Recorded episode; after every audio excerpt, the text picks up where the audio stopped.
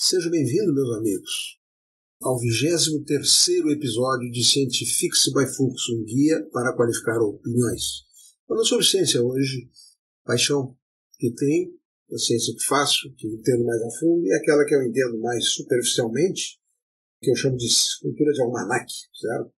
É a publicação tradicional da década de 50, que é um almanac com informações variadas, né, e que algumas pessoas se transformavam eruditas naquela cultura de almanac. Brinco até com um amigo meu que tem essa cultura extensa, mas é de almanac, é muito superficial. E há episódios recentes, atuais, que estão me sensibilizando muito trago aqui a vocês a descrição deles, não para ensinar-lhes, mas para chamar a atenção de como isso vai ter, vai mudar na nossa vida. Né? E não, não precisar repensar, né? especialmente jovens, né? mas não tem tempo aí para repensar, vou pegar uma parte disso.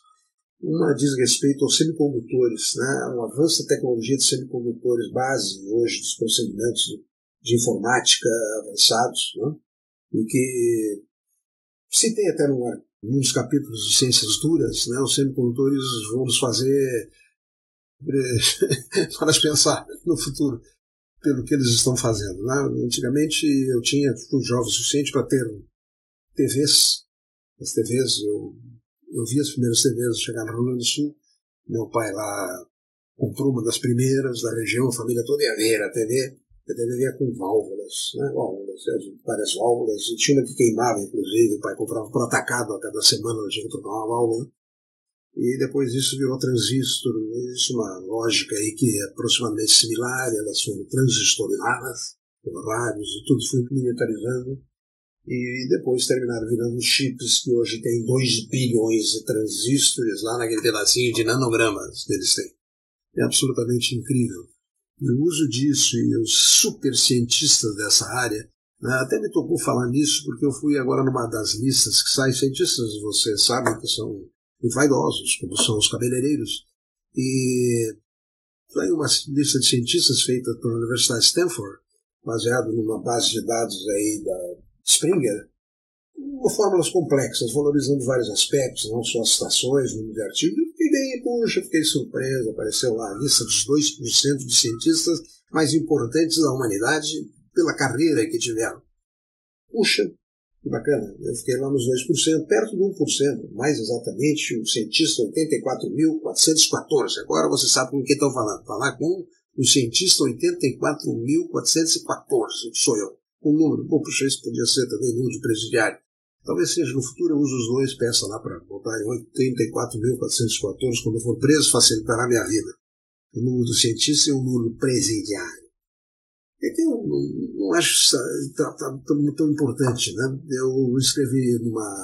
Obviamente tenho orgulho disso, mas eu escrevi até numa caixa postal dos professores da faculdade dizendo: puxa, muito orgulho, mas eu fico até mais pensando naqueles cientistas que fazem coisas que mudam muito a humanidade e não são reconhecidos pela sua atividade, pelo que eles estão fazendo, né? até porque eles nem são identificados. Estou pensando aqui num nerd, um super nerd, de uma. Eu aprendi no no podcast do Paulo Fux, do meu filho bom, né, que é Tapa da Mão Invisível, muito bom, né, do ponto de vista, muito bom, muito bom, vamos dizer assim, o filho bom porque ele, ele é bom. E o outro filho, o Felipe, é o filho mau. O filho mau por quê? Porque eu, eu mostro aqui para vocês a Lourdes né, e o Adalberto, né, tem episódios, estou acompanhando o Lourdes Adalberto, vai ter, um, tem novidades sobre o Lourdes Adalberto e o Felipe botou na, no WhatsApp da família, sabe, como é esses passarinhos estão cagando aí no, no deck? Eu vou é fazer um assado de passarinho e vou servir no churrasco lá em casa no verão. É filmão mesmo, né? mas é uma brincadeira. Ah, imagino que seja. Mas voltando ao que interessa aqui, eu digo nerd, né? aprendi lá no podcast do Paulo, entrevista de um amigo dele, que esqueci o nome aqui, não fui lá ver, que é um cientista do uma, que ele disse é da ASML, a maior empresa do mundo, é holandesa, que ninguém sabe o que faz. Mas é uma empresa que faz, vale 40 bilhões de dólares, e ela faz a litografia. A litografia é uma preparação dos caminhos para colocar né, os chips, etc, etc. Nem dá para entender o negócio, mas esse, fazer essa litografia, fazer esse desenho, esse desenho básico para montar o chip é fundamental.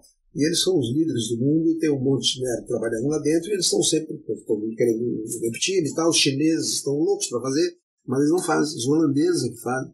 Aliás, esse brasileiro está lá, é chefe de sessão, etc. A par disso, comanda um grupo lá.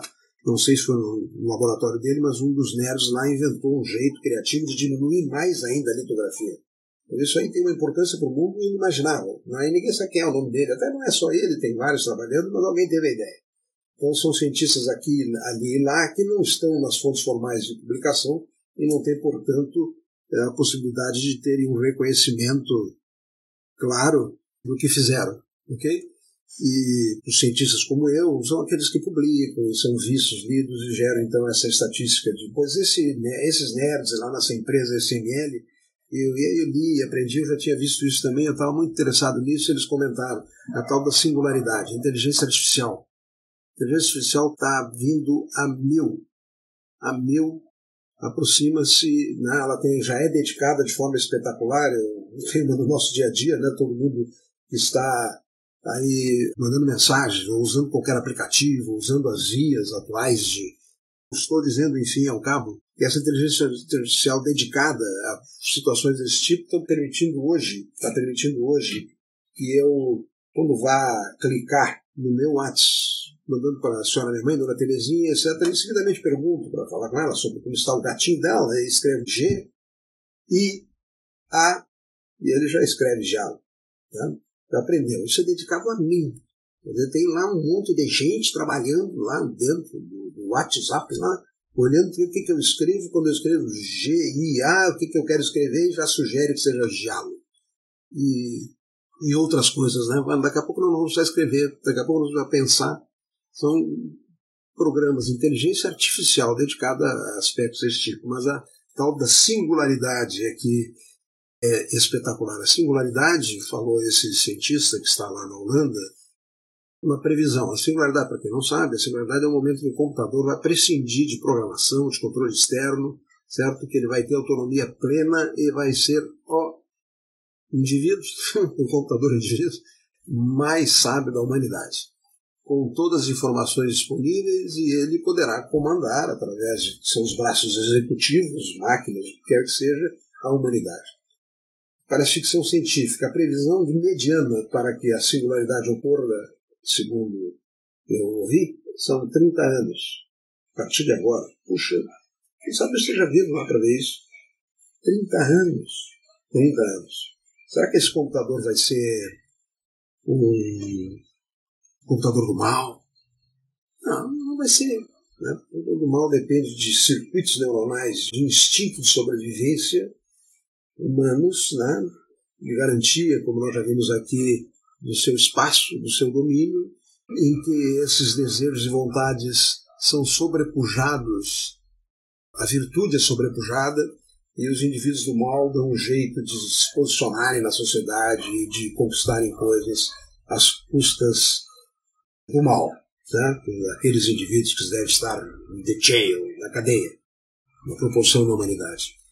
Mas esse computador não vai estar certamente pré-programado, ele vai ter ser produto humano e quando ele tiver inteligência artificial total, ele vai fazer a opção pelo bem, vai estar no nosso serviço e sei lá eu o que estaremos fazendo naqueles tempos. Preparem-se, certas coisas comezinhas do dia a dia de hoje, né?